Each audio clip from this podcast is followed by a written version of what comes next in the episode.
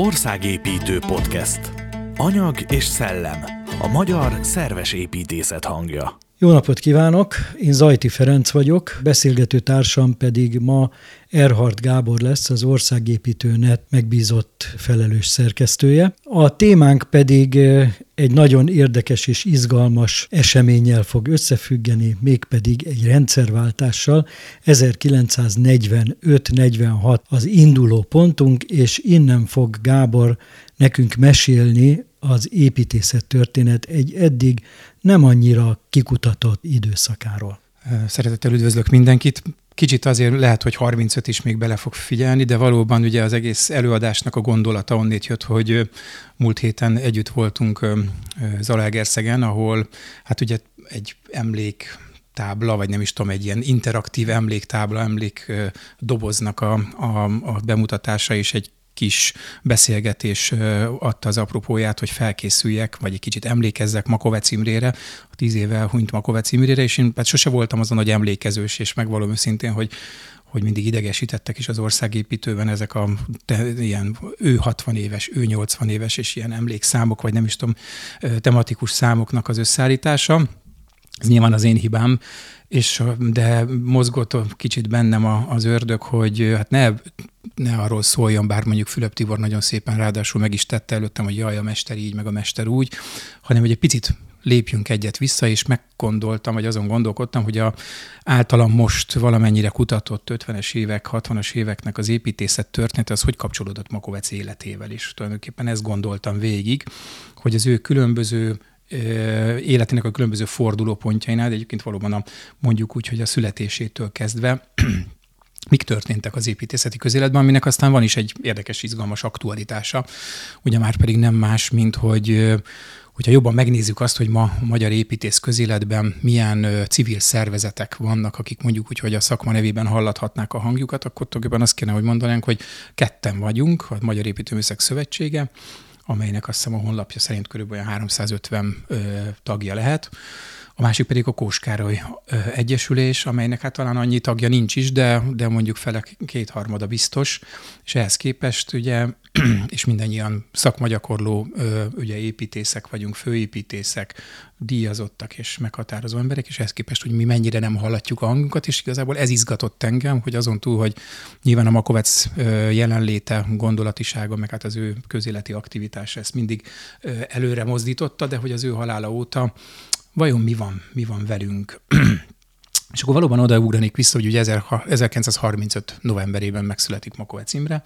ami hát nyilván csak abból a szempontból fontos, mármint az építészeti közélet szempontjából, hogy, hogy ez a két világháború közti időszaknak, ugye már a gazdasági válság utáni kilábalás első évei, és egy nagyon izgalmas, egyébként valóban mérsékelten feldolgozott időszak volt. Nyilván 30-as évekre gondolunk, akkor mindenki azt fogja mondani, hogy naproforgó utca, sziám, cirpak, modernizmus. De ugye ennél sokkal-sokkal sokszínűbb volt az építészeti közélet. Részben maga a, a politikai élet ugyanúgy polarizált volt, tehát kétpólusú volt, mint napjainkban, ez a népi urbánusnak is mondható, vagy jobboldali, baloldali, bármilyen módon, vagy, vagy patrióta, kozmopolita világ, ez, ez, ez jelen volt akkor is. De az építészeti közélet viszont, vagy az építészeti stílus irányzatok, azok nagyon-nagyon izgalmasak és sokszínűek voltak. Valóban mondjuk a legkeményebb nemzeti moderntől, vagy nemzetközi moderntől indultak, amelyiknek mondjuk volt egy ilyen oldottabb, de nagyon fontos másik vonulata, ugye az úgynevezett római iskolások, akik nagyon, nagyon kis mértékben vannak sajnos legalábbis az építészet tekintetében kikutatva. Aztán ott voltak a mondjuk úgy, hogy a, a, a tradicionalisták, hagyományt, akik inkább a népi építészetből, de már nem a koskároi módon, hanem annál egy ilyen higgadtabb, tulajdonképpen azt mondhatnánk, hogy a mai regionalista építészetnek megfelelő gondolatiságot folytattak, ugye Padányi Gulyás és köre, illetve ott voltak a Welder Gyula féle neo, neo, mindenféle neo, de leginkább neobarok építészek, ami egyébként az egyetemi oktatásban is, mint, mint tanszéki, komoly tanszéki ember, sőt, hát egy jegyzett építész volt, nagy dolog volt nála dolgozni aztán erre majd talán visszatérek később is, hogy mennyire nagy dolog volt. Tehát, hogy egy nagyon izgalmas, széles ö, ö, formai virág irányzat, vagy, vagy, vagy sokszínűség volt, ami hát nem mellesleg ugye a munkaszerzésben is nagyon érdekesen megjelent. Tehát, hogy valóban a, mondjuk úgy, hogy a jobboldaliak, azok inkább állami megbízásokat kaptak direktem, míg a, talán mondhatjuk úgy, hogy bal, baloldali érzelmű, mert egyébként a modernista építészekre egyébként, vagy építészekre jellemző volt a baloldali gondolkodás vagy elköteleződés, azok pedig részben ugye a spekulációs, építések részben pedig a tervpályázatok kapcsán szerezték a munkáikat. És hát ez nagyon érdekes volt, ugye a közizléssel való találkozásra is folytathatnánk a sort. Amit még érdemes megemlíteni ebben az időszakban, ugye ez a kávéházi körök, amik egyébként az építészekre, művészekre is igaz volt, és aztán mondjuk ugye 1945-46-ban kapott értelmet, amikor is ugye hát az igazoló bizottságok, a világháború utáni igazoló bizottságoknál az, hogy valaki a Simplon kávéházba járt, vagy a kis rablóba, az egyáltalán nem volt mindegy. Természetesen ebbe is volt fluktuáció, volt, aki több helyre járt, volt, aki egy ideig ide járt, egy ideig oda járt, de hogy azért ez egy érdekes, érdekes világ volt, ami azért az 50-es éveknek a, hát a mondjuk úgy, hogy ideológiai elvárásainak való megfelelésnél hát nagyon nem volt mindegy, hogy ki milyen múltat tudott mutatni. Nyilván Mokovacet ezt nem annyira érintette, ő ebben az időszakban ugye a gyermekkorát érte. Nyilván ugye a második világháború időszak, ami részben ugye Nagykapornakon, a nagyszülőknél ö, érte őt, vagy, vagy hát ott töltötte az idejét, részben pedig ugye a Böszörményi úton a saját házukban, a lakásukban, ahol itt saját a elmondása szerint 45-ben, 45 februárjában napokig látta, ahogy ég a budavári palota, és tulajdonképpen ezt a, ezt a, a hát az ostromot és a világháborúnak a, az őrületét fiatalként, ugye a 12. kerületben az Apor Vilmos tér környékén élte meg. Ugye miért is mondom az Apor Vilmos teret, mert ugye a Szent, az ott oda tervezett Szent Mihály templom, vagy hát feltámadás templomá kapcsán írja, ugye, hogy a háború után az éledezés éveiben, most ide, őt, az ő szövegét idézem, az egyházközség az elhagyottak özvegyek megsegítésére megszervezett bennünket, 10-11 éves gyermekeket látogatni, élelmiszer, ruhacsomagokat kihordani. Herman tisztelendő úr egy aranyozott karddal az oltár lépcsőjén lovaggá ütött néhányunkat. Azóta sem tudom, hogy mely lovagrend tagja vagyok. Szóval, hogy, hogy ugye ez mondjuk úgy, hogy az első közéleti, ha szabad így mondani, közéleti lépések voltak, és ez azért nagyon izgalmas ez a háború utáni évek, mert valóban azért az építészeti közéletben is baromi sok minden történt. Pont ugye 46-ban, amikor ezek történt, ez a lovaggáütés történhetett, akkor ugye Magyarországon a Szovjetunióból hazatérő Perényi Imre, ugye, aki gyakorlatilag hát egy húsz évet töltött a Szovjetunióban, gyerekként ment ki, és ugye ott végezte az egyetemet, és kezdte el a szakmagyakorlást, mint építész. Ugye hazatért 45-ben, és 46-ban a Fővárosi Közmunkák Tanácsa kötelékében megalapította az új építészek körét.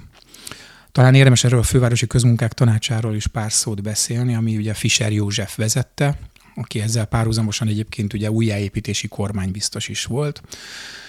és az ő ugye nagyon-nagyon kismértékben dokumentált vagy feldolgozott az ő működése. Vámosi tanár úr volt talán, aki, aki, aki mondjuk úgy, hogy kontextusba helyezte azt a több helyen is idézett Fischer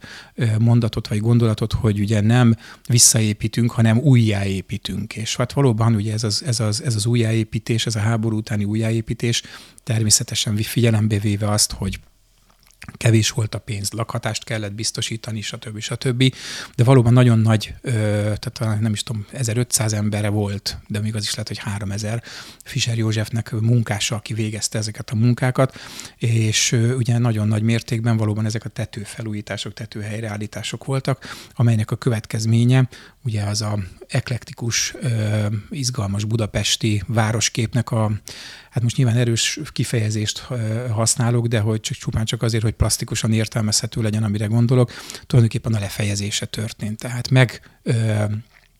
megfosztották ezeket az épületeket a saroktornyoktól, a tetőfelépítményektől, a pártázatos falaktól, ami hál' Istennek ma már elindul egyfajta ö, ö, gondolkodás, vagy legalábbis dokumentálása ezeknek a történéseknek, ami szerintem csak abból a szempontból fontos, nyilván nem az, hogy mindenféleképpen mindent építsünk vissza, bár ennek feltétlenül, nem feltétlenül lenne ez sem az ellenemre, hanem csak az, hogy a, a szépről, az építészeti szépről alkotott véleményünk mennyire más lenne, hogyha ezek az épületek abban az állapotukban lennének a helyreállítva, ahogy ugye a világháború előtt megépültek. Na szóval ebben a, ebben a struktúrában megjelenik Perényi Imre, létrehozza azt az új építészek körét, amelyet 21-két ember ö, alkotja, akik egyértelműen ugye baloldaliak, sőt mondhatnánk azt is, hogy kommunista gondolkodásúak voltak, és rögtön Fischerrel egyébként hát összetűzésbe is kerültek, aki, aki szociáldemokrata volt, és hát a világháború után egyértelmű volt, hogy Fischer József az a, az a kaliber építészek között, akinek mondjuk úgy, hogy meghatározónak kell lenni kormányzati szempontból. Perényiek ennek egyfajta ellen, ellen ö, pólusát, ellensúlyát próbálták képz, képezni, benne a fővárosi közmunkák tanácsában is már egy ilyen építés tudományi tevékenységet folytattak, ami ugye a tipizálásról szólt, a, a, a tömegépítésekről, mert hát nyilván ugye azt ők látták egyértelműen, hogy itt, hogy itt a, a lakás probléma az egy elég jelentős megoldandó feladat lesz a közeljövőben, és ennek a, az iparosítását, hiszen ő egyébként a könnyűipari tervező vállalatnál volt, amennyi, amennyire emlékszem, Perényi állásban, bár ez is nagyon vegyes megítélés, ugye nyilván messziről jött, messziről jött ember azt mond, amit akar, és hát nyilván ugye ebből kifolyólag azt hazudnak is róla az ellen, ellenlábasai, amit akarnak, de hogy nem igazán tudjuk, hogy, hogy mi volt az ő valós tudományos szerepe a Szovjetunióban, de valóban ugye létrehozta az étit, ami építéstudomány és tervező intézetet, ami félig, ugye akkor még 46-ban ugye még azért nincsenek állami vállalatok, tehát egy, egy széles körű ö, építész, ö, hát elindul egy mozgolódás, munka sincsen, tehát, hogy ebből kifolyólag magába ezekbe az állami struktúrákban, mint a fővárosi közmunkák tanácsa, aki tehette, beállt dolgozni, és ugye ismerősök, egyik ismerős hozta a másik ismerős, tehát hogy elindult egy szélesedése ennek az alkalmazotti körnek, amiből aztán ugye Perényit kiebrudalta Fischer, egy másik kérdés, hogy két éven belül a fővárosi közmunkák tanácsát is megszüntették. Érdekes mellék, mellékszál talán, de, de mindenképpen a későbbiekre visszatérve izgalmas lesz, hogy hogy ebben az időszakban Perényi saját elmondása szerint 81-ben nyilatkozta ezt, hogy járta a várost, hogy munkát szerezzen ennek a, ennek a csapatnak, ami részben ugye folyóiratot működtetett, deklarált, vagy hogy mondják, ilyen kiáltványokat fogalmazott meg, és hát tényleg folytatott egy ilyen általuk tudományosnak nevezett kutatói tevékenységet, és így akad be, bele saját elmondása szerint Zamerce elvtársba, ugye, aki a, a fővárosi szovjet főparancsnok volt, és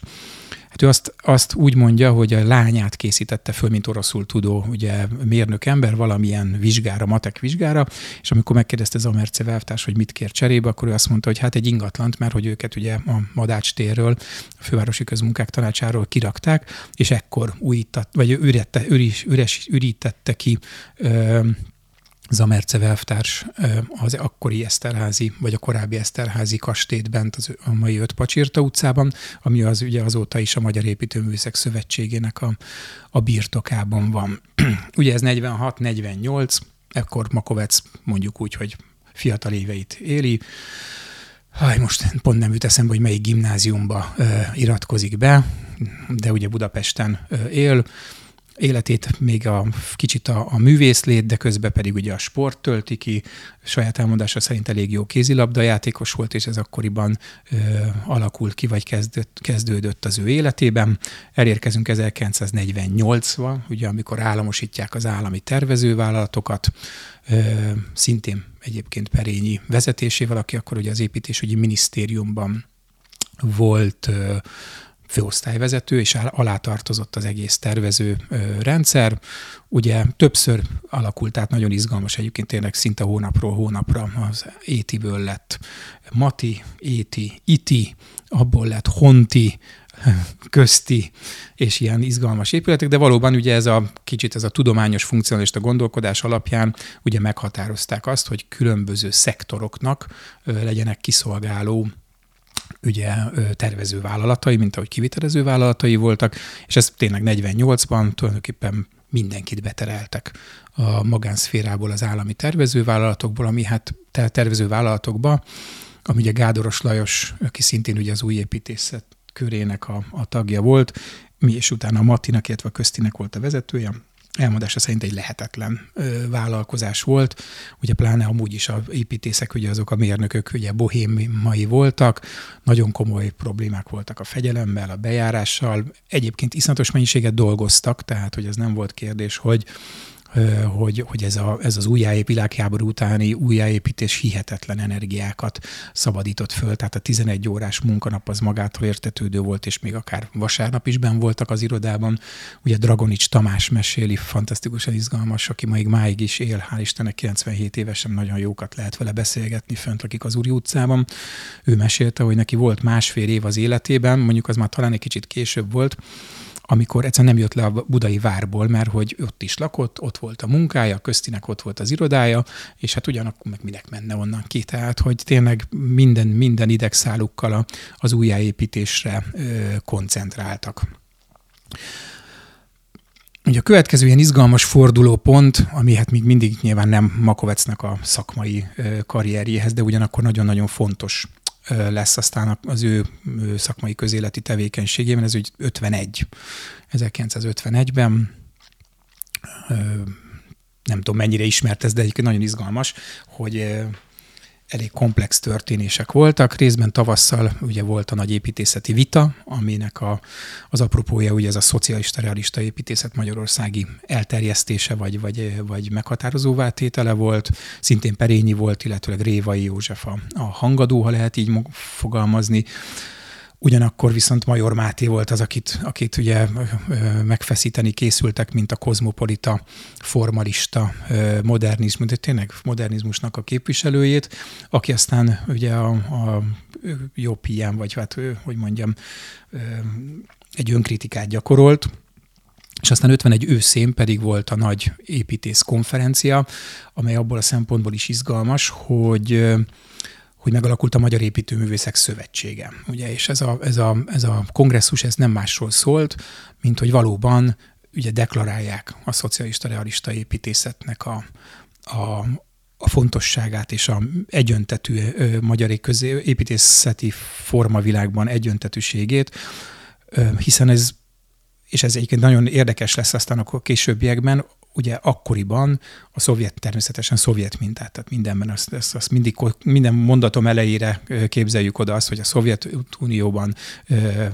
történő, vagy a Szovjetunióbeli gyakorlat magyarországi átültetéseképpen az építészetet azt ugye egyfajta művészeti ágnak képzelték, vagy gondolták, hála Istennek, bár ugye azért a modernista építészek ezt elég rosszul élték meg, és ennek, az, ennek a mint művészeti ágnak ugye agitációs, vagy legalábbis mondjuk úgy, hogy propaganda tevékenységet ö, ö, szántak. Ezek ma már ugye mondjuk úgy, hogy semleges ö, fogalmak, amely mondjuk fiataloknak, vagy akár a mi generációnknak is, de akkor ezért ez véremenő komoly dolog volt, hogy mi az, hogy propaganda, meg mi az, hogy agitációs tevékenység, és vajon nagyon jellemző az, hogy minden komolyabb építészt belekényszerítettek a szocialista realista építészetre, ami mondhatnánk azt is egyébként, hogy, hogy ugye ha már major kozmopolita volt és formalista, akkor ez pedig ugye nemzeti volt, és valóban egyfajta nemzeti és történeti építészeti reminiscenciákkal működött ez az építészet. Szerintem egyébként zseniálisan jó alkotásai voltak, és egyébként meg jellemzően mondjuk például Gádoros Lajosnak a filmintézeti vagy filmstúdió épülete ott a Hűvösvölgyi úton egy szerintem elég jól sikerült, és hát nyilván sorolhatnánk a, a még ismertebb alkotásokat ebből az időszakból. Tehát ugye létrejön a Magyar Építőművészek Szövetsége, Amúgy ez a új építészek köre erre az időszakra tulajdonképpen mondhatjuk azt, ez a 22 ember mindenhol ott volt. Tehát ők voltak az egyetemen, ők voltak a, az állami vállalatok, állami tervező vállalatoknak az igazgatói vagy vezetői funkcióiban. Az egy másik kérdés, hogy az esetek többségében mondjuk például Gádaros Lajos ugye igazgató volt a köztiben, de volt egy helyettes igazgató, aki szinte mindig egy munkáskáder volt, és nagyon érdemes egyébként érdekes elolvasni, az akkor ilyen ö, ilyen összejövetelek, hú, minek is hívták, KBÜ, vagy milyen, ugye, ilyen összejövetelek, amik gyakorlatilag arról szóltak, hogy a személyzet is csuklóztatja az igazgatót, az igazgató pedig csuklóztatja a helyettes igazgatót, és próbálja mindenki áttolni a másikra a ilyen hatalmas nagy problémák megoldását, megoldását, mint hogy az orosz órákra kevesen jönnek, stb. stb. De nyilván most ezen kacagunk, de, de, de egy, egy kemény szituáció lehetett, és az a több ezer oldal, amíg rétejött, vagy megszületett jegyzőkönyvek formájában az időszakban, tulajdonképpen erről a szócséplésről, hát ez volt a, ez volt a, a de közben, de e, ezzel pár, tehát ez volt a felszín, de ezzel párhuzamosan ugye valóban ez a struktúra, ez átalakult ezek a nagy állami tervező vállalatok dagadtak több száz fősre, és hát kínlódtak vele, hogy hogy integrálják ezeket a Janák Istvánokat, Dávid Károlyokat, Nyír Istvánokat, tehát ezeket a nagy, nagy formátumú építészek, Kocs, Kocsis Ivánokat,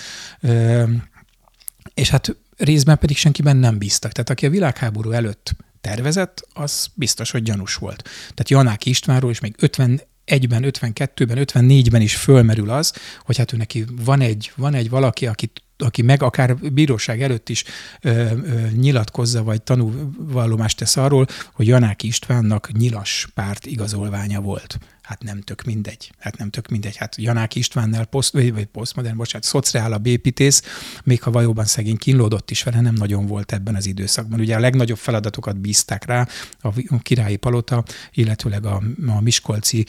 ugye egyetemnek a teljesen új kampuszának a tervezését, ahol tényleg hihetetlen erőfeszítése és fantasztikus nevekkel, mint Zalavári Lajos, Jánosi György, Kocsis Iván maga mellé véve próbált minden, minden problémának megfelelni. Tehát, hogy mindenki gyanús volt, mindenkinek volt vaj a, a, a füle mögött, és igazából nem tudjuk pontosan, hogy mi mozgathatta ezeket az embereket. Ráadásul 53-ban ugye megalakul a mesteriskola, amelyik ugye a Magyar Építőműszek Szövetségének égisze alatt működik, és amelyik, mivel nem voltak az elvtársak elégedettek a szociál ö, elterjedésében, ezért létrehoztak egy olyan posztgraduális képzést tulajdonképpen, ahol ahol hát részben fiktív, részben valós tervezési feladatokkal szerettek volna kinevelni egy olyan újabb generációt, akiknek ez a, ez a, ugye, ez a formavilág, ez az építészeti formavilág az egyértelmű és és követendő irány.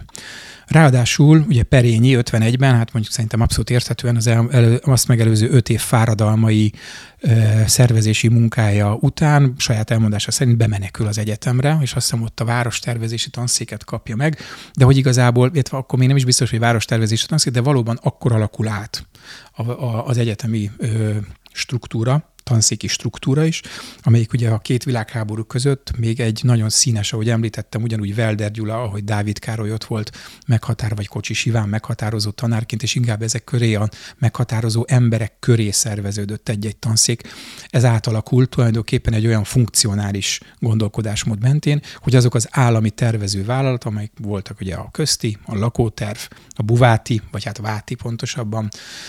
az AIT az ugye ez egy izgalmas másik vonulat volt, és a, a, ugye az utolsó pedig az iparterv, amelyik a legnagyobb tervező vállalat volt, hogy ezeknek a, a tulajdonképpen az utánpótlását szolgálták ezek a, ezek a, a tanszékek, és valóban a nagyformátumú a, a építészek, bár még ott voltak, még a rugdosták is szegényeket ki, mint a Kocsis Ivánt, akit ugye Janáki maga mellé vett a kényszernyugdíjaztatása után a köztibe, de hogy a tanszéki struktúra viszont már átalakult, ugye, és akkor érkezik meg Makovec 54-ben ugye a műegyetemre, és ő még ezt az egész borzasztó átalakuló világot látja. Tehát részben a saját élete is ugye egy ilyen érdekes kettősség, hogy bár Budapesten lakik, ugye folyamatosan, vagy nagyon sokszor hivatkozik később élete során a nagykapornaki szára, vidéki szára, az ott tapasztaltakra, leginkább ugye hangulatilag, meg emberi kapcsolataiban, vagy természeti viszonyában nem feltétlenül ideológiai és egyéb megfontolásból, de hogy, hogy ekkor érkezik a Budapesti Műszaki Egyetemre Makovec. Ráadásul ugye ez Sztálin halála, ugye 53, 53 után elsiratják Sztálint, és 54-ben a Mész már egyébként meg érdekes módon meghaladva korát az, az aktuális kongresszusa, vagy nem is tudom, milyen volt évente közgyűlése a mésznek, megfogalmazza azt, hogy tehát önkritikát gyakorolnak. De tényleg úgy, hogy, hogy most ez ilyen hülyén hangzik, de hogy meghal uh, Sztálin, és már másnap a Magyar Építőművészek Szövetsége ott van a jegyzőkönyvben, hogy eddig mit csináltunk rosszul, és mit kell másképp csinálni. És hát nyilván erre aztán Khrushchev 54 novemberi SKP, azt hiszem valami SKP, tehát a kommunista, Szovjetunió kommunista pártjának valamilyen ö, kongresszusán mondja azt, hogy be kell fejezni a pazarló építészetet, ami ugye magyarul a szocialista realista építészet, ami, ami sokba kerül, túl sok erő, energiát köt le, és ugye a, a, rá kell fordulnunk a tömeges lakásépítésre, és ezt onnitól fogva tényleg minden építészeti megnyilvánulásban, folyóiratokban, ezekben a mondjuk úgy, hogy akár még személyzet is, vagy pártaktíváknak a jegyzőkönyveiben mindenhol, minden, az első pont az az, hogy hangsúlyozni kell Magyarországon is a szovjet gyakorlatot folytatva a tömeges lakásépítésnek a, a forszírozását. És hát tulajdonképpen itt átalakul maga a, fel, a, a gondolkodás az építészetről, amelyik ami, ami arról szól, hogy az építészek nem művészek, hanem tulajdonképpen a kivitelezésnek a kiszolgálói, a tervgyárai. És hát Makovec ebbe a szituációba ö, csöppen bele. Ráadásul ugye még belekavar szegény 56 októbere is, ö, tehát hogy minden itt, hát tehát hogy fejére, fejére vagy feje tetejére fordul, ráadásul ugye, mint tudjuk, Makovec Imre ö, részben baromira ö, többször is megemlíti, hogy ő neki igenis ezek nagyon fontosak voltak, ezek a meghatározó, még folyamatosan kikopó ö, egyetemi ö, bölények, ha szabad így mondani. De még egyszer mondjuk, ezek a, még egyszer mondanom kell, hogy ezek az egyetemi bölények, ezek már ellenőrzött emberek voltak. Tehát bármennyire is lehetett Weichinger tanár úr egy csodálatos két világháború közötti nagyon nagy gyakorlattal bíró és széles műveltségű ember, ezek már több mint valószínűleg fogott emberekkel lettek, hogy legyenek. Illetve ezzel párhuzamosan ugye ott voltak már az, az ifjú törökök, mint akár Jánosi György, akár Virág Csaba,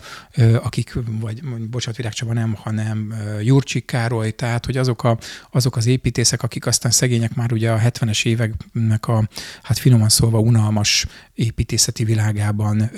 kellett, hogy meghatározói legyenek a magyar építész közéletnek. Ugye 56 októberéről órákat lehetne akár csak Makovec kapcsán beszélni. Ugye ő a forradalmi bizottmánynak a, hát talán az elnöke volt, tehát hogy egy meghatározó ö, szereplője volt a Budapesti Műszaki Egyetemnek, amely, ahol egyébként ugye nem mereseg október 22-én a forradalom kitört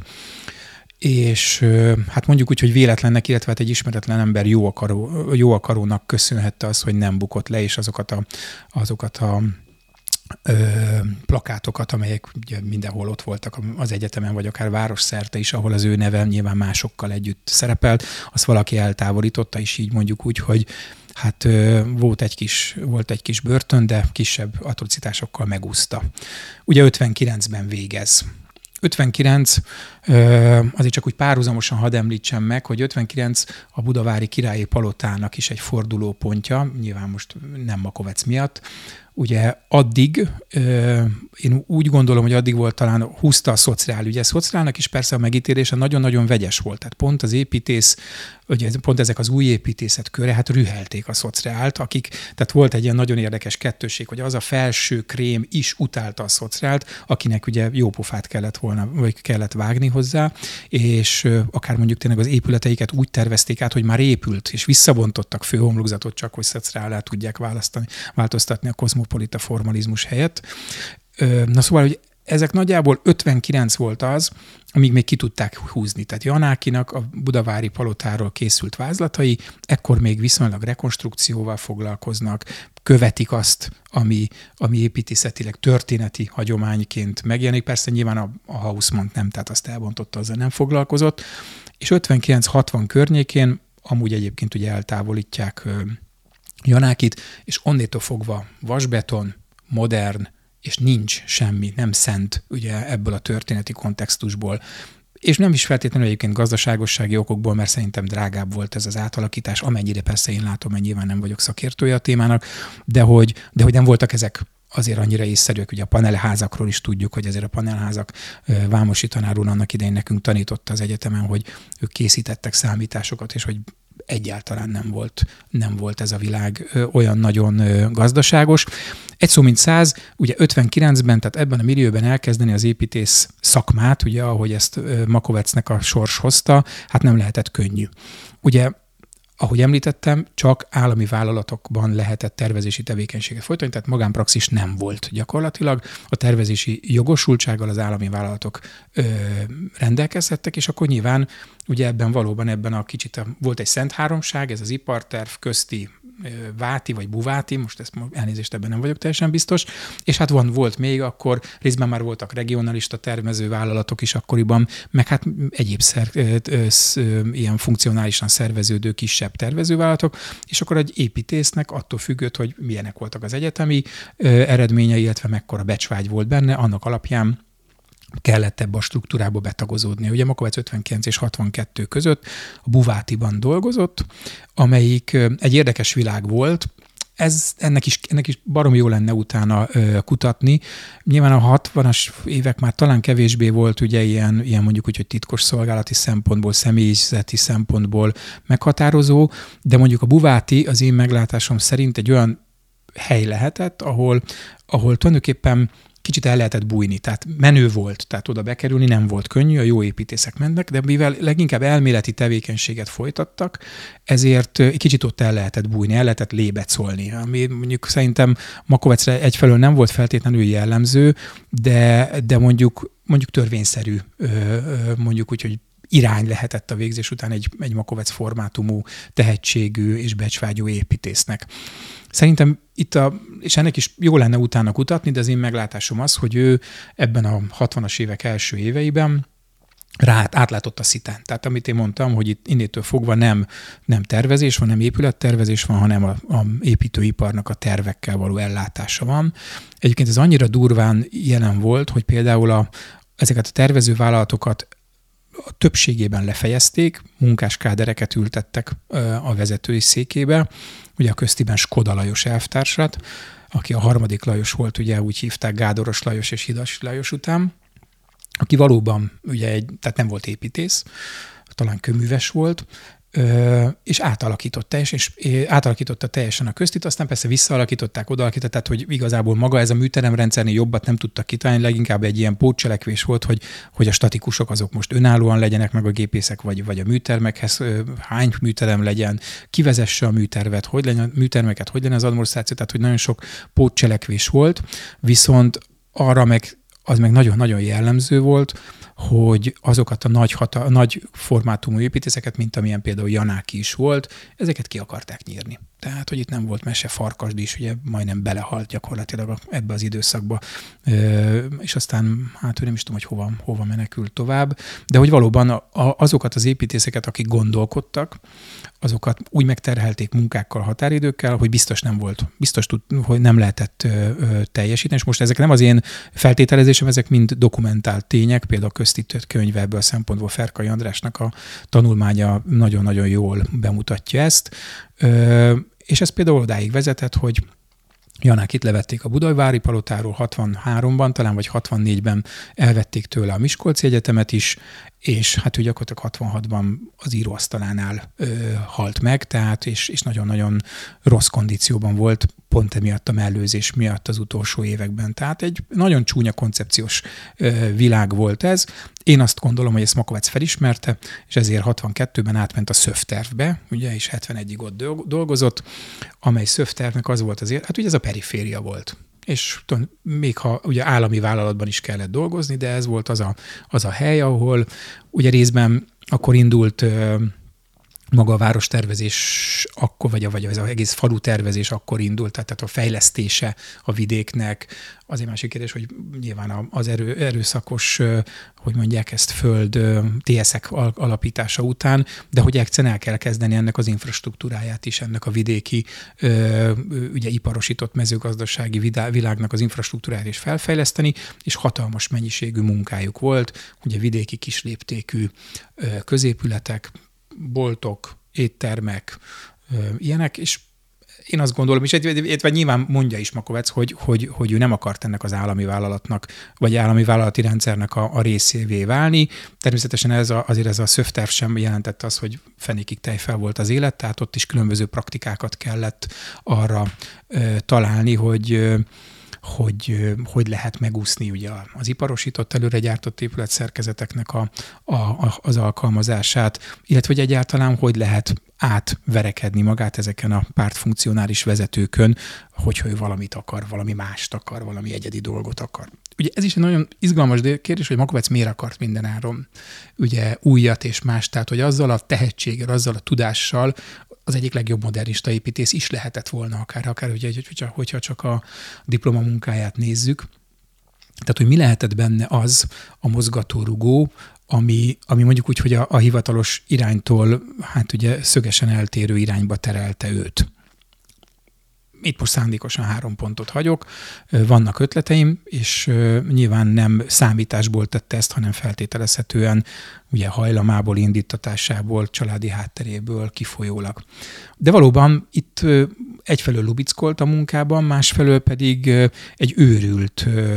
megszállottsággal próbálta a vállalati tervtanácsokat is, amelyeknek ugye legfontosabb tagja a kivitelező volt, azoknak az eszén túljárni, és 69-ben meg is kapta egyébként az első ugye hivatalos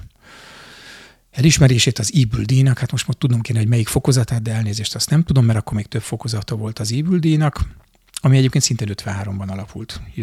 Csendben jegyzem meg, ugye a, a Mész mesteriskolájával párhuzamosan. De a fontosabb az az, hogy, hogy emellett azért kapott ő egy szívinfarktust is itt 69-ben, 33 évesen, ami csak abban a szempontból fontos, ahogy, ahogy említi, hogy, hogy rájött arra, hogy hát ő most már nagyon öreg, és kifele megy az életből, és neki most már el kell kezdeni ugye itt foglalkozni a következő generációval, és 1969-ben ugye megalakítja a saját ma, úgynevezett magánmesteriskoláját, amelyben pont azt az utat követi, amit én ezzel az előadással próbálok, hogy az építészetet nem egy adott pillanat, időpillanatban kimerevített képénként kezeli, hanem folyamatokként. Tehát, hogy az építészeket sem önálló alkotóként, hanem valakinek a tanítványaként és valakinek a mestereként tekinti, és ugye ebben a magánmesteriskolában az akkor 21 nehány éves Gerle Jánossal, Sáros Lászlóval és másokkal ezt a Amúgy egyébként hát fehér folt, hiszen el voltunk zárva ezektől, tehát minden, minden annyira részben a, a szovjet metódusra volt kihegyezve, részben pedig ugye akkor már az iparosított technológiára, ahol az építészet, mint, mint egy valóban egy szellemi folyamat nem volt érdekes, tehát hogy ez, ez törvényszerű volt, hogy aki másképpen gondolkodott ebbe, hát egyszerűen az identitását meg kellett vagy fogalmaznia, vagy a szellemi egzisztenciáját meg kellett fogalmaznia, és ez ekkor indult el egy ilyen gondolkodásmód ugye 71-ben el kell jönnie a, a szövtervből. Dragonics Tamás, ugye a, a már említett Dragonics Tamás veszi át a Vátiba, és ott van 77-ig, Uh, és nem kis, tehát egy kaján mosolyjal említette meg nekem az öreg, hogy hát ő terveztetettem, akkor egyszer ugye a Vátiban uh, alapvetően panelházakat is, meg ugye akkor jött be a, a, az első ilyen uh, mi ez paneles építési mód, tehát hogy azért a Makovec ott, ott mondjuk úgy, hogy szintén nem válogatott feltétlenül a munkákban. Nagyon nagy szerencséje volt, hogy ekkor már megkereste egyébként szerintem már főépítészként működött a Pirisi Parkerdőben, és illetve 72-74-ben ugye most itt is ezt már én találom, ezt én találom ki, hogy a Váti ugye ez a belvárosi értelmiségi millió, tehát hogy egy más, kicsit más közegbe ö, csöppent, mint a Szöfterben lehetett. Ugye nem véletlenül ekkor van a állarc nélküli bál, illetőleg a minimáltér ö, pályázata, ahol, ahol valóban egy ilyen igazi jó kis értelmiségi, ö, tehát hogy törvényszerűen ugye a magánmesteriskola mondjuk úgy, hogy egzisztenciális, szellemi egzisztenciális megalapozása után próbálnak tovább lépni egyfajta, tehát ennek a helyzetnek a megfogalmazásában. Erről szólt az állarc nélküli bár, illetve a minimáltér pályázat. Ugye ekkor volt a Sárospatak, ami Sárospataki, bocsánat, művelődési háznak a tervezése, amelyik hát egyrészt az akkori legnagyobb épülete volt, másrészt pedig valóban ott, hát ott, ott, ott egyrészt marha sok minden újat mondott, ugye a, akár a ragasztott fatartóknak a, a, az alkalmazásával, akár a térszervezésnek az egészen döbbenetes egyediségével, ugye az akkor ö, megszokott paneles, középfolyosós cellás rendszernek gyökeresen ellentmondva ezzel a sok tengelyes, ö, belső hierarchiával rendelkező építészeti gondolkodásmóddal, és hát nyilván ez az épület, hát ugye mindenkinél kiverte a biztosítékot, és ezért kellett 77-ben ugye átmenni a Pilisi parkerdőbe. Itt most szándékosan nem említek ugye építészeti, közéleti egyéb történéseket, mert hogy mert hogy én azt látom, hogy valóban sajnos ez a, ez a 70-es évek, persze biztos, hogy voltak nagyon nagy, nem, nem biztos, tehát tudjuk, hogy voltak nagyon nagy formátumú alkotók, voltak nagyon jó épületeik is, de de én egyrészt azt gondolom, hogy az idő, ugye még nem telt el annyi idő, hogy ezekre az épületekre azt mondhatjuk, hogy na ez tényleg nagyon jó volt, és na ez objektív, mert nem tudjuk objektíve. Tehát akik mi ma, vagy akár mondjuk a fölöttünk lévő 60-as, 70-es generáció véleményt alkot ezekről az épületekről, azok még személyesen érintettek. Ugye, és kicsit ennek a gondolkodásmódnak, vagy gondolatmenetemnek a, az iniciálója ez a, ugye a mai valóban nem túl örvendetes bontási ö, tevékenység, vagy bontási történéseknek, ugye a Várban ö, Virág Csaba és a Jánosék házának az elbontása kapcsán fölmerülő ö, tiltakozások, aminek valóban ugye a mész ö, természetesen az egyik mozgatója, csak én azt látom, hogy az imént említett történet sorban, amelyek valóban ugye a, a mesterek nek egy ilyen, hát nem organikus, ö, e, hogy mondjam, választása, vagy, vagy mester-tanítvány viszonyaknak egy nem organikus ö, sora volt, ugye, hiszen hát állami vállalatokban ö, a mézbe menekülő pótcselekvésként történtek ezek a mester és tanítvány viszonyok, egy nagyon depresszív és kontrollált körülmények között, tehát semmiképpen sem egy olyan felszabadult, szabad körülmények között, mint aztán később a vándoriskola lesz, amire majd visszatérek. Tehát, hogy ez a 70-es években születtek ezek, a, ezek az alkotások, amik valóban azt kell, hogy mondjam, hogy a mai építész közéletnek, és leginkább az általános közízdésnek egy neuralgikus pontjai, Erről nem tudunk véleményt mondani. Most mesélhetnék a 70-es évekről, ugye én akkor születtem, Cseh Tamás ugye a 74-es évről, az átkozott 74-es évről énekel, ami nyilván nem csak 74-ről szól, amikor mindig esett az eső, tehát hogy ezt az időszakot én nem annyira ö, gondolnám kiszínezni, túlszínezni. Valószínűleg Makovec sem véletlenül ment a Pirisi parkerdőbe, és nem a Vátiból nem mondjuk a köztibe, vagy bármelyik másik ilyen, hogy mondják ezt, csirkekeltetőbe ment, hanem, hanem a Pirisi Parkerdő volt az az, az, az, az, az az állami vállalat, amelyik a legkisebb olyan állami vállalat, amelyiknek még volt tervezői jogosultsága. És ugye ott volt egy Madas László nevezetű, még igazi két világháború között szocializálódott vezető, aki ráadásul ugye maga az erdészet, az is egy ilyen, hát fél katonai, ez most hülyen hangzik, de mondjuk inkább, hogy hierarchikus rend volt, amely különösen őrizte még ezeket a régi hagyományait. Tehát itt a Makovecnek mondjuk úgy, hogy egy többszörösen védett szituációban volt lehetősége dolgozni. A, az mondjuk egy érdekes dolog, hogy a Sárospataki Művelődési Ház után hogy tudta azt meglépni, hogy, hogy nyilvános WC-ket, 63,5 négyzetméteres síházakat kellett terveznie, ugyanakkor ugye ezek olyan épületek voltak, amelyek aztán felkerültek a nemzetközi folyóiratoknak a címlapjára, mondhatjuk azt, hogy egyedüli magyar épületekként. Tehát, hogy az a, az a, az a az a közéleti, vagy az az építészeti produktum mennyiség, amelyet ugye az előbb említettek során most próbálunk ilyen nagyon vegyes érzésekkel megítélni, nem ütötték át nem ütötték át a nemzetközi építészeti közéletnek a, a, a vagy érdeklődésnek a, a falát. Makovec viszont tényleg 35 négyzetméteres kicsiny, fa, fafedésű, szószoros értelmében saját keze által összeászkávált épületek ezt megtették a periférián. Még ha mondjuk ez a periféria speciál, ugye a, a, a dobogókő és környéke, tehát a Pirisben is volt. Ez nagyon-nagyon jellemző. Ugye 81, 83, ugye ez az időszak volt az, amikor, amikor elindult ennek az állami struktúrának ugye a fellazulása részben már lehetett magántervezői praxis, ugye Makovec azonnal kilép ebből a világból, és ezzel párhuzamosan elindul valami fajta szembesülés is ezekkel a, a régmúlt időkkel. Ugye a közti belső folyóirat az Opeljon, évente megjelenő Opeljon, megkérdezi Gádorost erről az időszakról, megkérdezi Perényit erről az, idő, e, erről az időszakról. Ugye a Magyar Építőművészet, Magyar Építőművészet című folyóirat a szociálnak egy, egy teljes számot ugye szentel, vannak konferenciák, kiállítások erről, már amennyire nyilván azért a 80-as évek, ne felejtsük el, mégiscsak kommunizmus volt, és kontrollált cenzúrát struktúrázott ö, ö, szellemi világ volt. Egy szó mint száz, amikor ez, a, ez a, a belső struktúra, vagy ez az állami struktúra elkezdett egy belső vizsgálatot, valami fajta szembesülést folytatni a múlttal, akkor Makovec már köszönte szépen, kilépett az ajtón, és teljes erővel ugye a jövő felé fordult, a vidék felé, és bekék elkezdték ugye a, fa, a faluházakat építeni, tehát magyarul egy azt a, azt a szerves építkezést, ezt a kisléptékű építkezést, amit a Pirisi Parkerdőben folytatott, tulajdonképpen az ország legkülönbözőbb pontjain, ugye Jászapátitól Szent Lászlóig, ö, a helyhez kötni, helyi közösségekhez kötni, ami szintén hát nem volt egyszerűen az építészeti ö,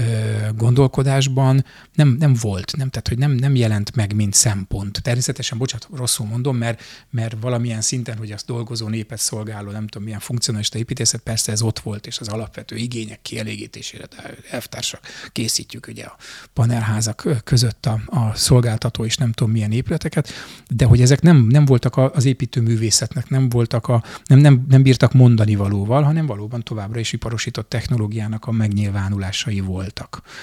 És hát így telt a 80-as évek, hogy, hogy folyamatosan ugye nyílt, kinyílt ez a világ, amelyik elindultak a, a, a, ugye a baráti szerveződések, a szakmai szerveződések, és 89 volt, hogy, hogy miért ezt szerintem sose fogjuk megtudni, hogy miért ért el addig akkor az a pont, vagy jött el az a pont, amikor azt mondták, hogy na mi most megalapítjuk a Kóskároly Alapítványt, vagy egyesülést, amelyik ugye Magyar, Magyarországi építő, építész cégek, tájépítészek és, és társult együtt gondolkodóknak a civil szervezete volt. Ugye azért egyesülés, mert akkor ez lehetett, ilyet lehetett alapítani, és, és ez valóban egy olyan társadalmi szervezet volt, amelyik teljesen a nulláról egyről, tehát hogy, tehát, tehát, hogy semmink nem volt, amikor, bocsánat, én akkor még ugye általános iskolás voltam, de hogy semmilyen nem volt. Valóban egy olyan civil szervezet volt, amelyik hát mindent elveszített, vagy mindent föltett egy lapra, és jellemző módon ugyanúgy, ahogy egyébként a Magyar Építőművészek Szövetsége kiadott egy folyóiratot, ugye az országépítő formájában, és csinált egy oktatási tevékenységet, vagy posztgraduális iskolát a mesteriskolához hasonlatosan, ugye a vándoriskolát. De amíg a mesteriskolában ugye alapvetően egy egy ilyen elméleti és alkalmi kapcsolat volt mester és tanítvány között, Addig ugye a vándoriskolában pedig, hát ugye tétje volt az együtt dolgozásnak, mester és tanítvány együtt dolgozásának, hiszen a gyakorlatban, épületek tervezésében, az iroda működtetésében ö, fogalmazódott meg ez a, vagy, vagy, vagy nyert értelmet ez a mester és tanítvány viszony. Tehát itt is látszik, hogy, hogy mennyire másképpen gondolkodott. Makovec egyébként a 80-as években ő része volt, tehát hogy tanított, vagy ö, korrigált a mesteriskolában is pár évig, aztán, hogy ennek miért lett vége, ezt most nem pontosan tudom, de valóban 89-ben elindult egy, egy valós civil szerveződés Makovec körül, ráadásul ugye 92-ben a Velencei, illetve 91-ben Velence, 92 Sevilla, megalakul a Magyar Művészeti Akadémia is, tehát hogy ő, amikor azt látta, hogy a, hogy a Magyar Tudományos Akadémián belül hivatalosan, bár ugye MDF kormány volt, amely mind világnézetileg, mind ugye kapcsolatrendszerében közel állt a Makovechez, látta, hogy ezt a struktúrát nem fogja tudni megváltoztatni. A mésznél ilyen nem merült föl, tehát én nem gondolom, hogy ő a mészben, vagy a mészt meg szerette volna reformálni, de az akadémiában látta azt, hogy a Tudományos Akadémia, e, hogy mondják, struktúráját, személyállományát tekintve alkalmatlan lesz arra, hogy befogadjon egy művészeti akadémiát, és létrehozott ugye már egyel szélesebb körben, mint a Koskároly Egyesülést, leginkább ugye az építészet, vagy az országépítés, ha lehet így mondani, területén, az MMA-t pedig ugye a művészet minden ágára kiterjedően létre, hozta ezt létre.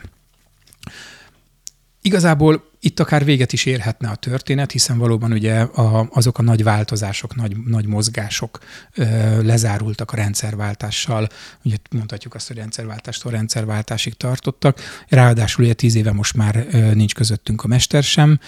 Ugyanakkor valóban megfogalmazódik bennem az, és ez nyilván nem a mész ellenében szól, hogy amikor a mész gondolkodás nélkül bátran megfogalmaz ugye szakmai véleményt, sőt, akár mondjuk úgy, hogy a szakma nevében megfogalmaz véleményt, például mondjuk ezeknek a nem túl szerencsés bontásoknak kapcsán, akkor maga a Kóskároly Egyesülés az miért nem, tesz, miért nem teszi meg ezt? Tehát, hogy, hogy bár nagyon jó kapcsolatban vagyunk, és tényleg azt mondhatom, hogy úgy megyek Zalaegerszegre, hogy Fülöp Tibivel bármikor, bárhány órát ö, tudok beszélgetni, és, és jól érezzük magunkat, és ez ugyanígy igaz Esztán Győzőre, ugye Csíkszeredában, vagy Bodonyi Mesterre ö, Miskolcon, de hogy ez a, az a fajta szellemi együttgondolkodás, az miért nincs vajon meg bennünk, ami mondjuk a Magyar Építőműszek Szövetségének elnökségében gondolkodás nélkül megvan, és az a magabízás miért nincs meg bennünk, hogy azt mondjuk, hogy mi főépítészekként adott közösséghez kapcsolódó emberekként vagyunk akkora, vagy van akkora széles látókörünk, vagy rálátásunk a szakmára, hogy megfogalmazhassunk szakmai véleményeket. Pedig van hozzá médiánk, ugye van hozzá, hát időnk az a, hál' Istennek a legkevesebb, mert hogy mindannyian pusztulunk bele a sok munkába szerencsénkre is, és nagyon jó dolgokat tudunk építeni. Kárpát-medence szerte, de hogy ez a fajta szellemi reprezentáció, ez, ez még nem a, nem a legjobb fegyverünk, vagy nem a leg, leg ö, magabiztosabb terepünk, inkább így, így fogalmaznék. Hát én ezt nagyon szépen megköszönöm, ezt a mostani előadásodat és biztos, hogy teret adunk annak a szellemi együttműködésnek, vagy legalábbis kinyilatkoztatásnak, amit olykor tényleg megtehetne a Kóskároly Egyesülés. Köszönöm szépen. Én köszönöm. További tartalmakért látogasson el az országépítő.net weboldalra. Országépítő Podcast. Anyag és szellem. A magyar szerves építészet hangja.